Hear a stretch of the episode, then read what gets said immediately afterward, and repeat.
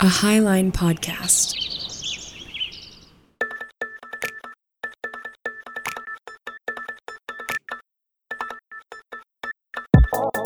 Welcome to Ravel, a roundtable show about how faith gets complex with the vast amount of information at our fingertips. For some people, this complexity has caused the unraveling of their faith, and for other people, it's been liberating. Take us, for example. I'm Stephen. I'm Josh. And I'm Emily. We each grew up in different parts of the American Christian spectrum, and as some of our beliefs migrate, we still feel like our theology is in process. Theology always has fundamentally been and will always be an exploratory dialogue. That alone is proof that faith raveling doesn't have to be a crisis, even if it feels like it. We don't have all the answers, so we want to use this show to model what it can look like to genuinely sort through beliefs in real time. So share a drink with us as we pull on the thread of our own pressing questions. Thanks for listening. Hello, hola, konnichiwa. How are you? I'm doing great. Wonderful. Apologies if I sound a little throaty. I was telling Emily that I was around some dogs the other day, and I feel like my my allergies have lingered in a very oh. strange way.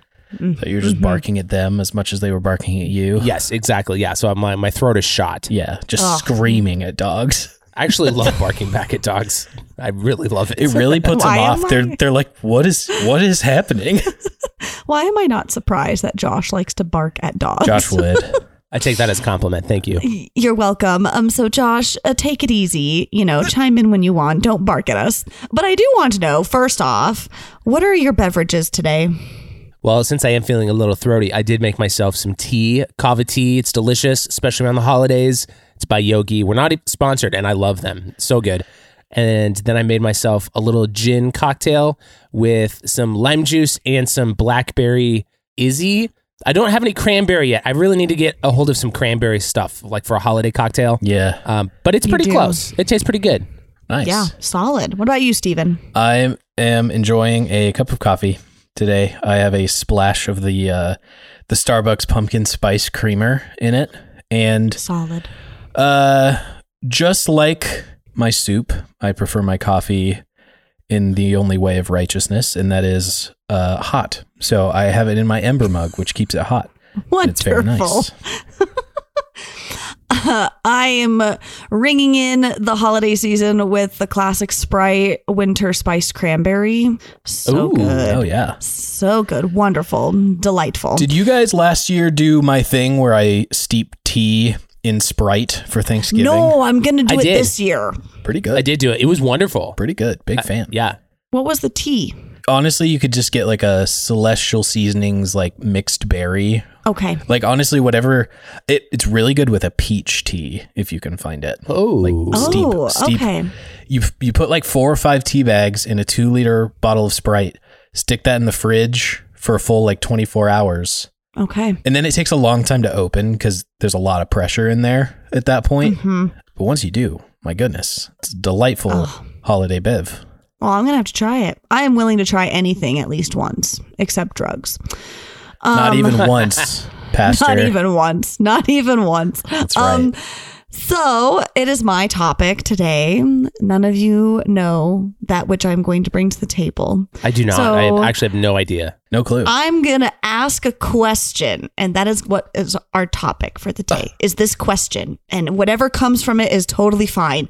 Um, Pen and paper ready. quest- the pen and paper. Are you ready? Yep. How is it with your soul? Oh, all right. Little heart check episode. Ooh. Well, you know me, I'm a sucker for feelings. that depends on who you would define soul and if those even exist. Okay, We could see, start there. We, we Oh, could I go, like that, actually. We could go down that rabbit hole. I'm totally fine with that. So wherever the spirit leads. We- Wow. Okay, gut response. I don't think that a soul exists as. Oh my gosh! Even just saying that, I have to like define so many things. Oh We're- my gosh! We're Okay, hold within on. seven minutes of the episode, and we've already found the teaser. um, I, I don't think it's reasonable without evidence to think that there exists anything else besides our consciousness Uh-huh. and our bodies. Mm. I think that's the best way I can say that. Take that as you will. But I feel like that the spirit of Emily's question is Wow. like more about like our well-being. So for that part of the answer, I will say I think that I am doing well. I have been thinking more recently about like some of the more like soulful things, but I think that I'm doing well. Mm-hmm. So that's my gut reaction. Stephen, I like it. Things are um it is well with my soul. You know the song, right? Oh yeah, absolutely. I did that on purpose. No, it's good. I I feel like I'm in a season of like oh gosh, there's the Christianese. A season of life. I did it. there is there are good things happening, but not without challenge, if that makes sense. Mm. It feels very effortful and satisfying. And also to answer Josh's first point, I think souls exist and we could talk about oh, that too. interesting. Yeah. Okay. Oh. Emily though, can we turn the question back on you? How is it with your soul? Well, so I first want to say that that question goes far beyond this idea of how are you? When I hear that question, a check-in. it's it's a deeper check-in though. It's more like a it's more like a when you go to take your car in, Yeah. you know, instead of just checking the boxes, it's really like diving deep into analyzing how you're doing. So I see that question as being more than just a commitment or a standard practice of asking, How are you? I think it's really turning the question over onto the individual who's answering to see if the person who asked is willing to listen. Because if someone were to ask me, How is it with your soul?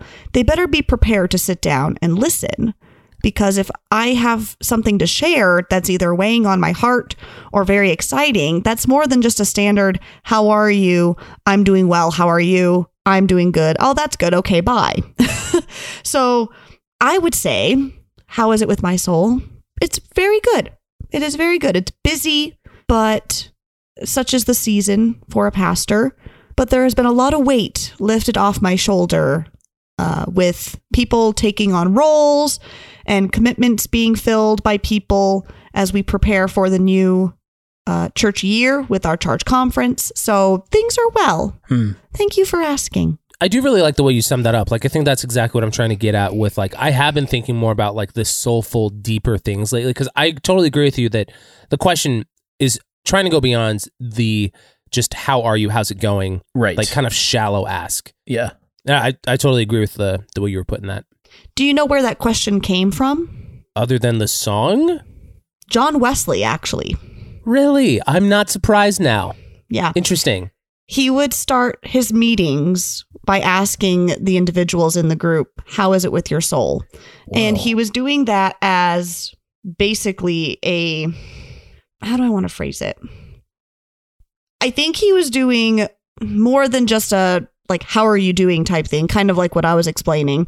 I think he was trying to get the point across that anything that you are carrying in this life, in this world, to not carry it alone. And so I think by asking such an intimate question as that, it's allowing the person to feel welcomed and in a good way vulnerable in this loving space that he was inviting people to be a part of. And so I think that question of how is it with your soul is asking people to be vulnerable and to share, but to really feel okay diving deep into your faith and to dive deep into whatever you're questioning or maybe even concerned with. And I think the reason that the question, how is it with your soul, sometimes doesn't always go the way people think it should is because of the idea of the soul. I think that's where people get hung up is do people have a soul? What is the purpose of a soul? Um, why should we care about how my soul is doing type thing um, do we separate it from our mental well-being or our physical well-being it's really woven together and i i commend wesley for even asking the question to begin with so where do we go from here? Is my I- question I would like to point out that I think it's a very therapeutic, therapeutically minded question, and I think it's a great example of how theology has propagated basically like a pre-form of psychology, Like I think that it's a very Oh. a question like that is a Mm. very like all-encompassing question, I think. Yeah.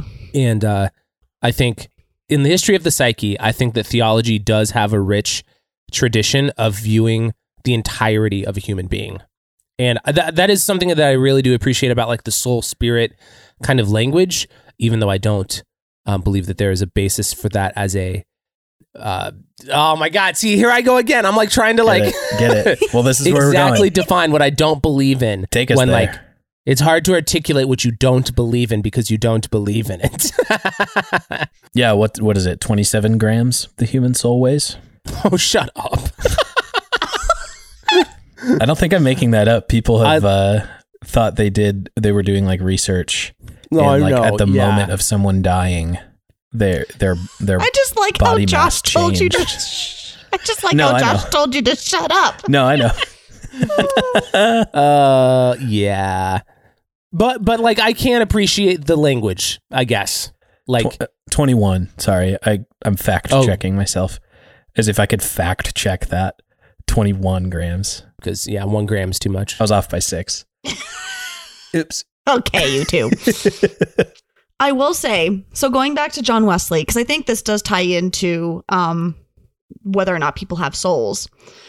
He would start out the question, and actually, the question was, Is your soul prospering? Is really like how the question is framed. Huh. And I think that right there just insinuates that there is a soul. Now, whether or not that's true, you have to argue that with Wesley. Wait. Uh, sorry. The question as the to whether your soul is prospering indicates that a soul is there to prosper. Yeah. Why else would you ask, is your soul prospering if there isn't a soul? Well, See, I don't know. I feel like I can interpret the question as like how how is your entire being like over time in this moment?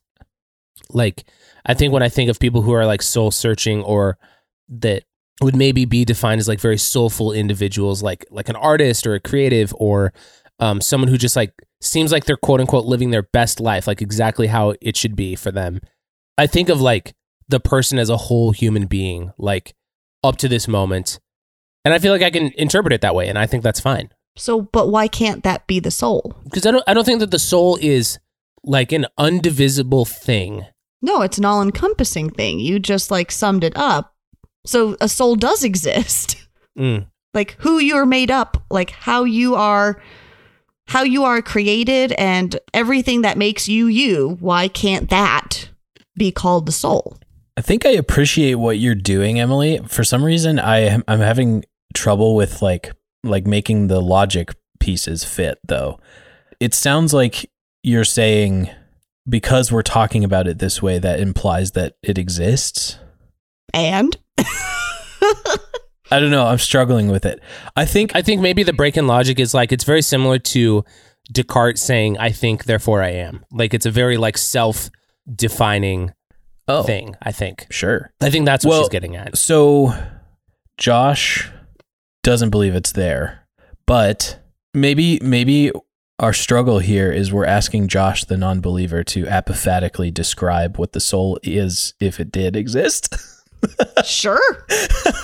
sure. so how do you, how do you frame soul, Emily? Like Like the characteristics. my immediate my mind immediately goes to things like in Deuteronomy, like love the Lord your God with all your heart, soul, and mind. So that seems to imply that there's something else other than mind.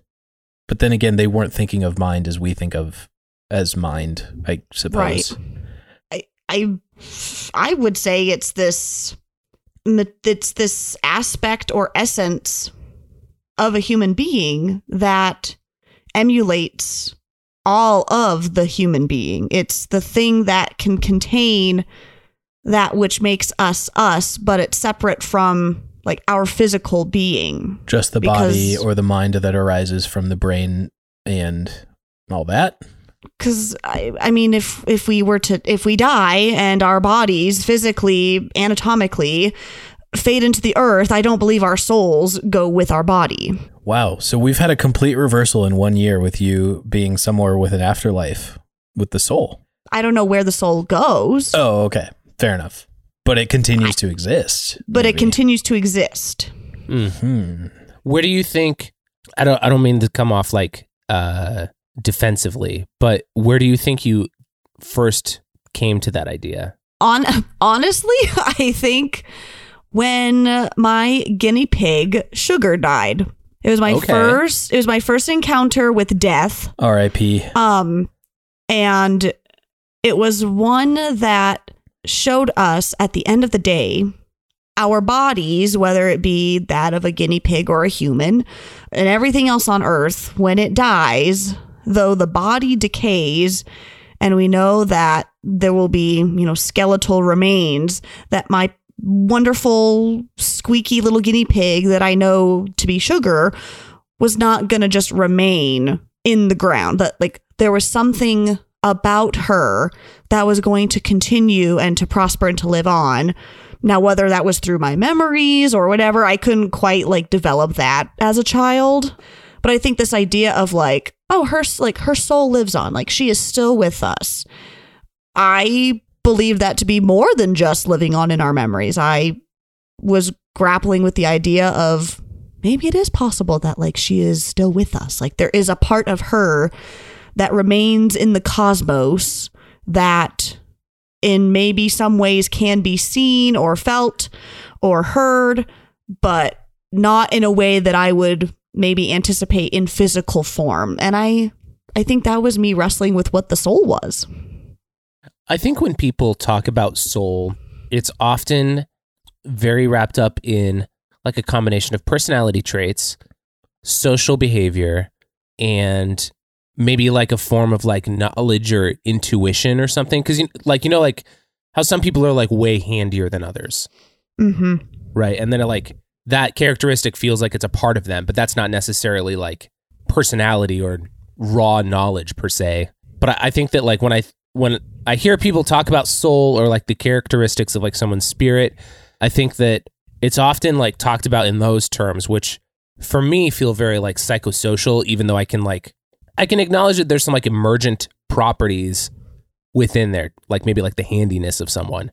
And certainly I do think that those things live on, like through other people, like because of like the social nature. Hmm. I think it's hard for me to pin down any like I don't know. What what would you say is like the for you, what would you say is the biggest difference between soul and consciousness? Because I think that whenever I've heard Christians talk about consciousness and soul, it it feels like soul and consciousness are synonymous, as in like in heaven, you will go there and you won't have your body, but it will be you. And like to me, that feels like they're equivocating soul and consciousness. So like do you feel like either of you feel any distinction there? I Because like if you don't, I guess I do believe in the soul. Because like consciousness is obviously a thing. Sure. I don't know how to f- like put it within the framework of your question yet, but I've come to think of soul in kind of a way like Emily speaks about it, like it's the all-encompassing thing that makes you you. So I am informing that opinion around the Hebrew word used in Genesis uh, for breath, which is ruach.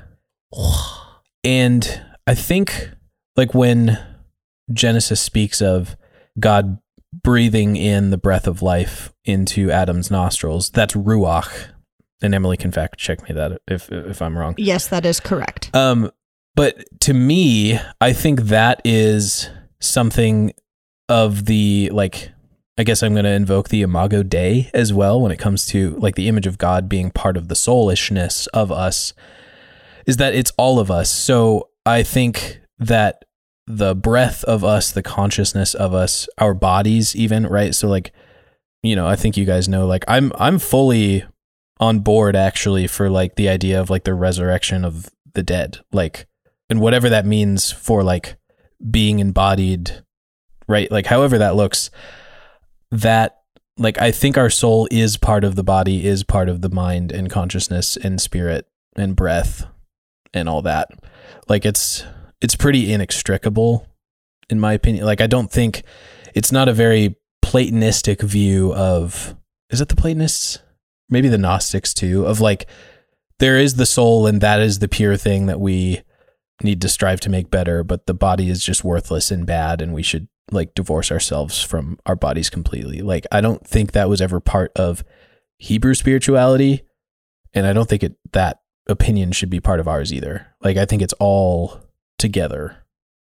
Um so back to your question, Josh, I do I guess I would say to answer your question simply, like when you say I guess I believe in a soul if that means it's something about consciousness. Yeah, I think that's not far off. I also think of the phrase of like people putting their heart and soul into something, and I think that I think that the term soul is often associated with like someone's behavior matching what they believe. Mm. Oh, Like if, if you believe something is like actually important, yeah. like you will throw yourself into it. Huh. Or like the like your your actions should match your what you say are your motivations. And that indicates that like your soul is in it. Fascinating. I hadn't put it together that way, but I really like that. I do too. I think it's hard because we're trying to put like a tangible essence on something that is intangible.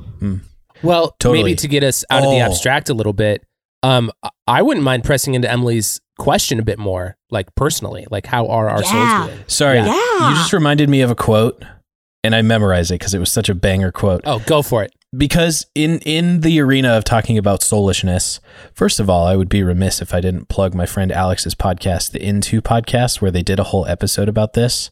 Mm. um, something robots in a teacup full of brains.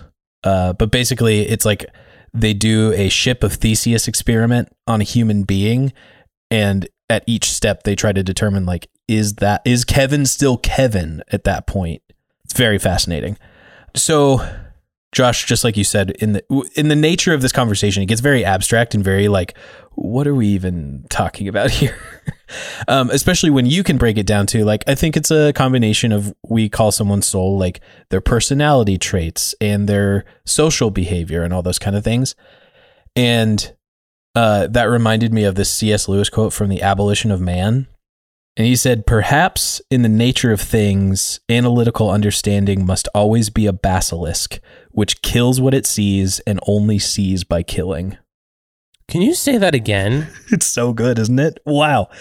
Perhaps in the nature of things, analytical understanding must always be a basilisk, which kills what it sees and only sees by killing. That is a banger. I feel like that could be picked apart for a while. That is a banger. and what I love about it, what I love about it, especially around the conversation of the soul, is like the more you try to touch, uh, like come up against this like very mystical idea, the harder it is to see it as like a living thing, I guess. Like the more analytical we try to be about it, the more we're trying to parse definitions and all that. It's kind of like missing the forest for the trees, Mm. you know? Yeah. I, I do think the conversation is as relevant as ever, especially with the I'm definitely not an expert, but like especially with like the development of artificial intelligence and robot technology, Right. like the the classic sci-fi question of like, will robots develop souls or like even animal consciousness, Yeah, let alone like totally. human super consciousness? Like I, I think it's really interesting to like speculate about and like scientifically study what limited things we can about it. But or or honestly even something like the metaverse like there's something soulish about us sitting in a room together but if we gathered Yeah. ourselves in a metaverse room together with our avatars we don't encounter each other as like ensouled beings at least in that visual type of way like there's something about it that Mhm. feels off and maybe that's just uncanny valley but i think there's something there too no, I think you're right. I think that there's something very like physical about a soul. And I would come back to, I think that's breathing.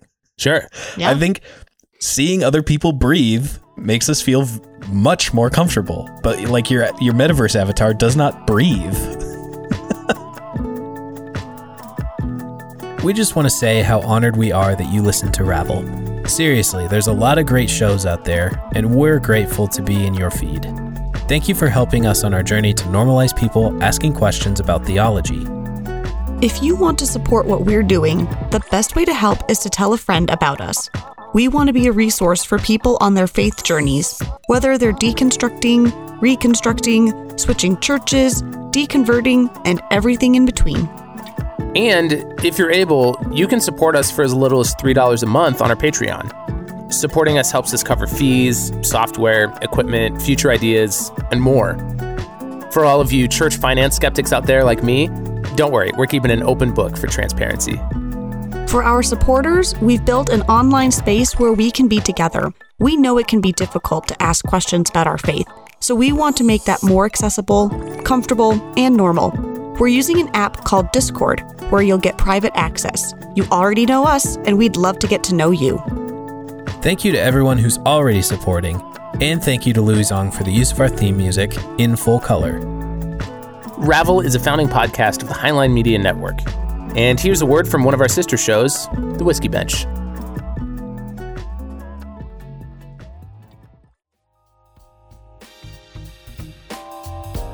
Welcome to the Whiskey Bench, where we pair cocktails with conversation. Whether we're diving deep into a meaty subject like the history of fascism, or why monetary policy drives inflation, or just bringing you the highlights of a crazy news week, we aim to look past the simple answers and discuss the complexity of our wild world. So pull up a chair, pour yourself a drink, and join us on the Whiskey Bench.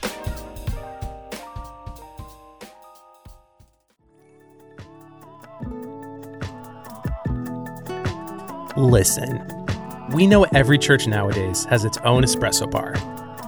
But that didn't stop us. We've partnered with Good Food Award winner Revel Coffee to present a custom Highline blend. This is not your church's undertrained barista's coffee. No, no, no. It's reliable, delicious, brews well with every home method, and honestly, it just smells great. This isn't your stale, burnt to a crisp grocery store brand dark roast that tastes like it comes from the pits of hell.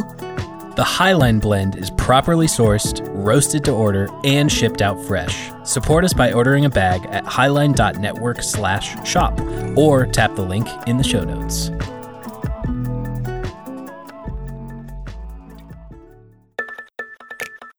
So to the personal aspect, Josh, you wanted to come around.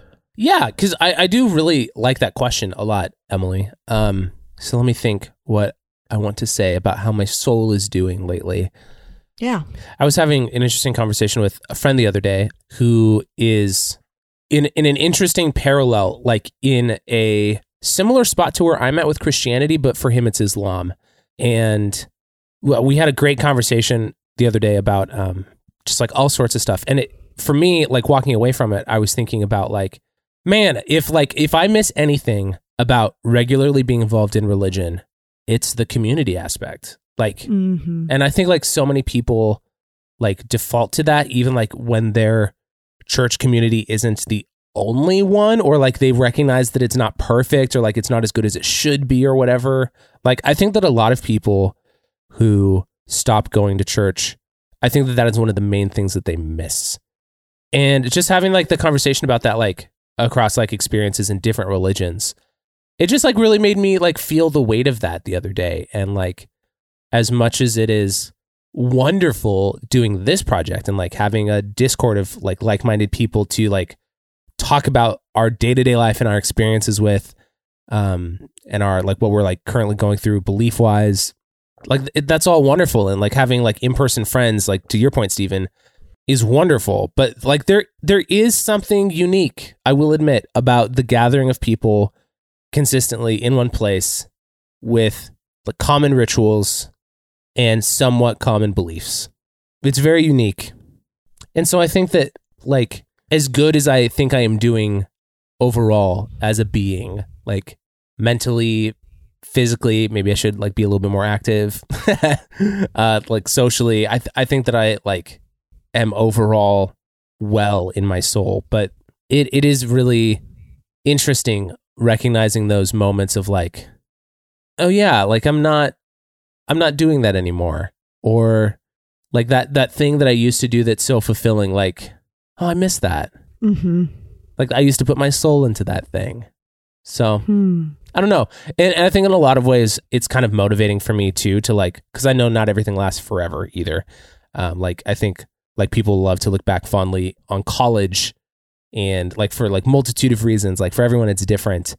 And I think it's really easy to like glorify the past in a lot of ways and like want to like recreate it somehow, even if it's like in your current present time. But for me, I think it's more motivating to think like ahead to the future of like, well, what else will I do? Like, what else am I going to throw myself into that will be amazing and fun?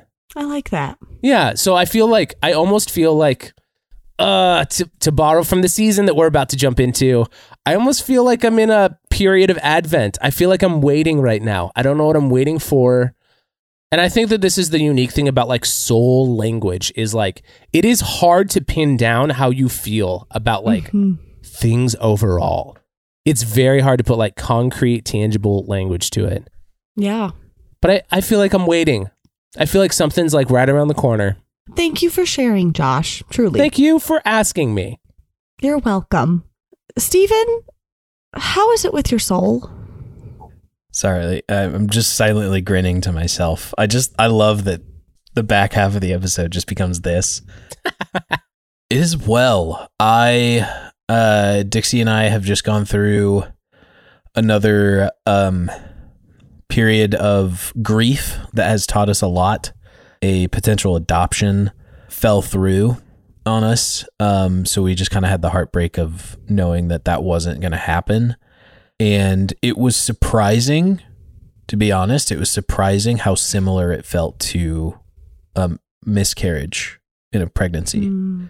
which we've experienced too as well um over the last 2 years so we have just kind of gone through a season of just kind of feeling a little wobbly on the bike path you know and just trying to not hole up but try and be what do I want to say? Just trying to make sure that we keep enough space for ourselves and not just like run ourselves ragged with other things that would admittedly be much nicer and much easier to use as a distraction Mhm. for us. So it's been a, a very intentional time of just like sitting and lighting candles and putting on music and then just like crying for half an hour or something like that. So we've uh we've gone through the ups and downs inside that and now we have some new new things going on in our life. I think right now where I had mentioned earlier that like it's kind of a season of uh it's good and full of effort is like just some wild relationship stuff between Dixie and I where you know we've been together for over 10 years and married over 7 years. Yeah, so like she is headed into a an exploratory surgery in December to potentially diagnose her with endometriosis Mm. which is a I am learning a terribly painful chronic illness where essentially the same cells that line the uterine wall uh, grow on the outside of the uterus and they will just like attach to whatever is near. Big contributing factor to people who have struggled with infertility and uh, a cause of like pretty severe chronic pain, obviously on a monthly basis. Mhm. And even with that being part of the conversation, I think what I have learned is like, I think I'm finally hitting a phase of my adulthood where I'm like coming to a lot more sympathy and empathy for people with chronic pain and understanding how that actually does change their behavior. Like when you live with chronic pain that long. And not in a bad way. I don't want to imply that she's just been like the worst but like oh yeah this would this would knock you down for days at a time and for me a person who does not suffer from chronic pain sometimes it could be like well can you just rally and help me out with the chores or whatever you know which is never helpful but part of that is i didn't know and so Mm. as good as it is that i'm learning i'm also having a uh i've kind of entered a mindset of like oh what else do i don't know because i i feel Mm. kind of embarrassed that i haven't been paying attention well enough for over 10 years to know that this could have been a factor you know Mhm. so it's actually become a very fun way for dixie and i to like it, it really feels like we're entering marriage 2.0 where we're kind of like relearning each other because there was the high school sweethearts right that dated and then got married.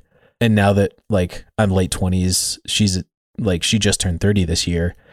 And at this point she doesn't identify as a christian either. And that was a big part of our dating relationship was going to youth group and church and all all sorts of fun stuff on the on the spiritual side of things like camps and all that. That was like big bonding moments. But now what i'm calling marriage 2.0 is like yeah we actually don't see things the same way. And past Stephen would have mm-hmm. been terrified of that. Like that would have not been oof. Yeah, I'm glad where I'm I'm at where I'm at now, right?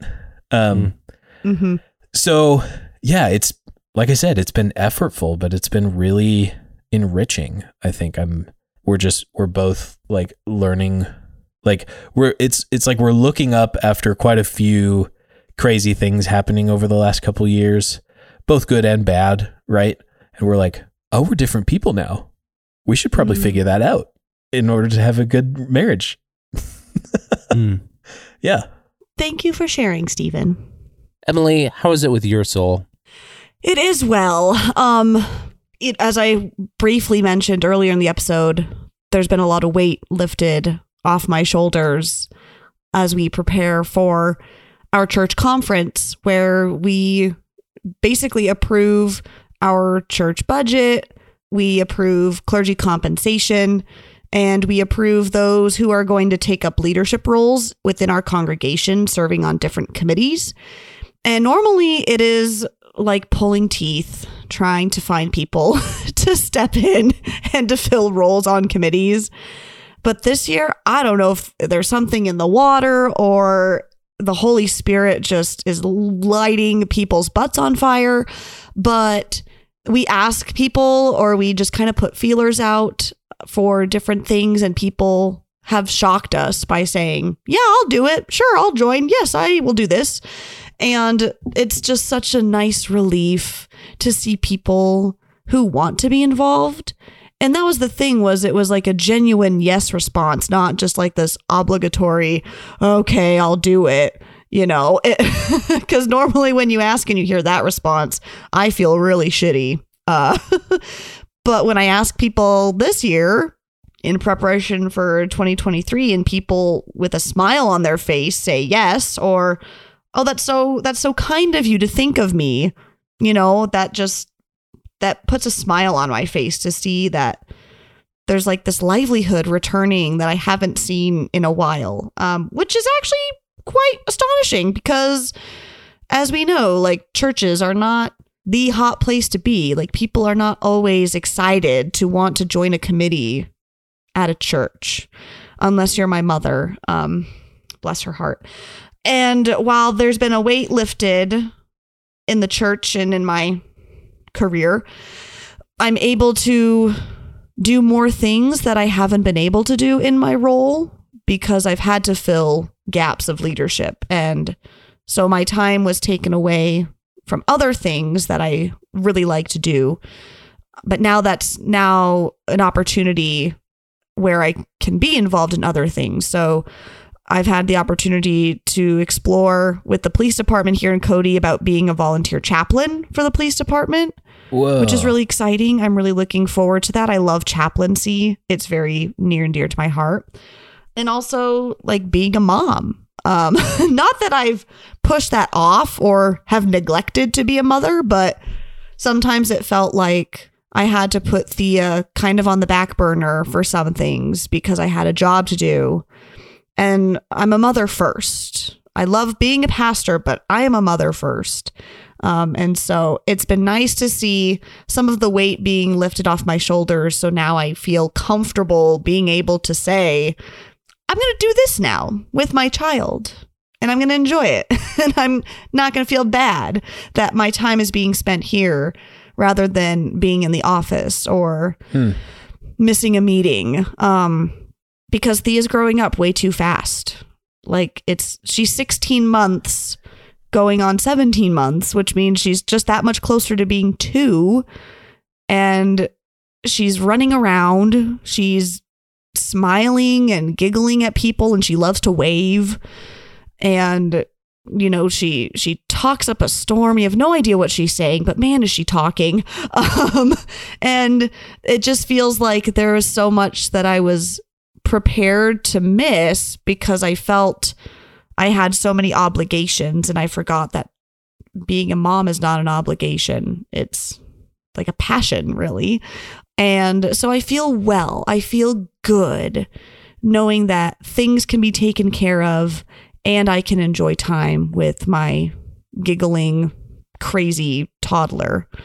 And to know that she's just as much a part of the church as I am, really. Like she loves coming to class and she loves coming to meetings and she brightens up the room and there's like this livelihood that's like a nice breath of fresh air coming into the room now. It's not just always about meetings and minutes and quotas and conversations and questions. It's conversations, and then you feel the tug of a small child on your shirt and you're distracted for a solid five minutes. So, yeah, it just feels good. All is well and getting better. I have a last minute question to pose. Shoot. As much as I think it's wonderful to ask people how their souls are, I feel like it's also good for us to acknowledge the ways in which that like some not all, some church communities have weaponized people's information about them against them. Mhm. And so maybe we could what do I want to ask here? I'm curious what you guys think about like what are safe ways to like check in with people like if you like do want to know how they're doing genuinely, but you want to like give them the space to disclose as much or as little as they want to. Mm. Because I had a friend do it to me the other day, and he was just like explicit about it. He like asked me a question, and then like I started answering, and then almost immediately after, he was like, "And also like say as little or as much as you want to. Like I no obligation at all. Like don't don't feel like you have to like say a bunch just to say a bunch." Yeah. And I, I respected that a lot. Like I actually wanted to like keep talking about the subject, but I was like, "Wow, thank you." I mean, but I can also like recognize how that could be used to manipulate people. So I mean, there's a line for sure. Yeah. Or you pose the question on a podcast and then you're all like, well, it's content. yeah, exactly. I would s- I would say I think it's how you ask the question. And I think what your friend said and how he said it matters because if the tone of voice in which he said that follow up was more like and don't feel like you know it, it- it's really okay if it's sarcastic Oh. or meant to invoke a feeling of guilt hmm. or shame if you don't share more then that needs to be worked on but if it's from a genuine place where you're like how like how are you how is it with your soul and j- share as much as you want and nothing more if you're if you are in it to hear it no matter what they say yeah. then just show that and be present about it. And I think also being mindful of where you are, because if you ask that question and mm. you're around people that you know are the gossip people, like I love my church dearly, I love them, but I know who the people are that are chatty Cathys and gossip girls. so I know if someone is going through a lot, but I want to check in with them, I'm going to kind of move them away, you know, discreetly away from the gossip girls because mm. I'm asking this person, I'm not asking this person to be overheard by these people to then have everything shared around God's green earth. I think timing and space matters. And yes, there might be times that that's unavoidable, but you Yeah. can at least try. You can have the intention of ensuring that that person feels safe to share. Yeah. I, I don't know if it gets any more simple in my mind than an already existing foundation of mutual trust, I guess. Mm. And the reason I say that is because I think there is an aspect of peer pressure that could come along with all of this. Like, could you imagine, Josh, if you and I both talked about like things are well, things are like effortful and things are in a waiting period and all that, but they're well. And then, you know, if we didn't have the relationship with Emily that we did, like all of a sudden she doesn't want to be the person who's like, well, my life is shit. Yeah, totally. like this is bad actually like it's it's really easy to go along with it as long as the group doesn't already have some sense of cohesion and just like acknowledgement that the honesty is valued as a group like i think of high school boys only small groups at my church where it was like yes. one after another, it was just like, let's end up just describing what kind of porn we watched this week in an effort to be like over confessional, I guess. And to show who was the most mm. depraved. And then obviously. you and then you judge the guy who has nothing to say because you're like, oh, that must be really fucked up. yeah. or like you're doing prayer requests and it's like right the unspoken prayer request. It's like now everyone's Dude, wondering. I'd never heard of that for the longest time. The only reason I found out about it was because of a YouTube video and they were like making fun of it. And I was like, what the hell is an unspoken prayer? that happened to me all the time in youth group. That's so wild. Yeah, so there's a lot of peer pressure, and that happens a lot. I think at youth group, it's really easy to do that because, well, Mhm. I guess depending on the youth group, I'll say at a church that's mostly Southern Baptist, but they just don't want to call themselves that, uh, that is very Reformed theology. It does really just become like, how many sins can you confess to in almost like a a marathon session, right? Ugh, which always made me uncomfortable. Uh, you know what's funny about that is like it was ki- that was kind of like a group modern iteration of like the sacrament of confession. a bit, like- yeah. Like Protestants like just don't have like a uniform practice of that and like I feel like that kind of developed as like a Protestant form of confession. Granted, I think there's some problems with it. I think but- you're right, but I think I also like the privacy of a one-on-one. But also, there's some weird stuff with that too when it comes to the Catholic side of things. Yeah, yeah, So- yep, yep, yep. No, uh, yeah. Either way, it becomes weird because there's power dynamics there then too. Yes, Right? exactly. Like I think that even in a I think even in a quote unquote safe, trusted one on one setting, there there is a power dynamic in the sharing of information. Like even between friends. Like I I trust you guys and I like I trust to like tell you like what I'm going through and stuff and like in, in an odd way I like trust to like have it out there on the public internet as well. Which Yeah, is like right. uh, which of course like i'm also mindful of sometimes right um Uh-huh. but like i think that there is in some ways there's like less of a power dynamic because it's like going out to like lots of people versus like i think in a one-on-one setting it can feel like i think it's good for people to remember that like we are not unless you are you are not somebody's therapist or pastor and i think we should be careful Emily is not your pastor. Yeah. yeah Right. but like Emily is, but like not everybody should like act like they just have the like the right to ask someone their intimate information and expect them to Totally. at least be open to sharing that with them. Mhm. Right. So I don't know. I I try to keep that in mind sometimes as much as I like. I like to check in with my friends and like know how they're doing on a deep level and like talk about like whatever we need to talk about like to get through life. And I don't know. I think much with It's a balance. answering the question, there's discernment, you know, because you're asking a very reflective, deep question. So I think there needs to be discernment with the individual who's asking the question. Are you using it for power? Are you actually intentionally wanting to know how that person's doing? Are you using it for personal gain? Because that matters. Because at the end of the day, if you're wanting to try and get something out of someone, that is not the question you should ask. That's a manipulative Mm. question Yeah. because you're toying with people's emotions like you're trying to you're trying to get Uh-huh. them entered into a vulnerable space and i think that's why like i commend wesley for asking that question to begin with because he was asking it with the intention of caring for the people in that room and wanted to make sure that people were well and then then they could continue on with their class or with the sermon or with the meeting or whatever it was so just be mindful you know be soulful I feel like we owe a shout out to the movie Soul from Disney. Yes. Oh, yeah. The Pixar. That was a great movie. Heck yes. Snaps. Yes. Thank you. Also, just want to throw out the term soul food. Mm. That's something. It's Right. so real. It's With- so real. With as often as the uh, the potluck channel in our Discord is popping off, that is clearly where the soul resides. Methodists would definitely agree. Amazing. Emily, thank you for asking the question. I loved it. And thank you for answering. How would you like to close this soulful time, Emily? If it is well with your soul, if it is not well with your soul, we want to know. We want to be here for you. We want to engage in conversation and be on this journey with you. We weren't meant to walk this journey alone. And the next time you ask the question, How are you? have a listening ear and be ready to see where the conversation goes. It could be life giving and it could change your world.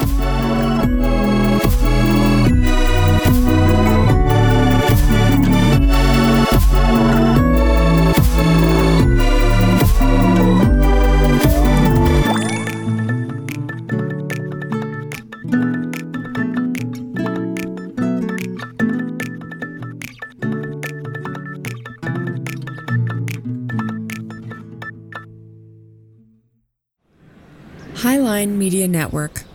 Artist owned podcasts by normal people in normal places.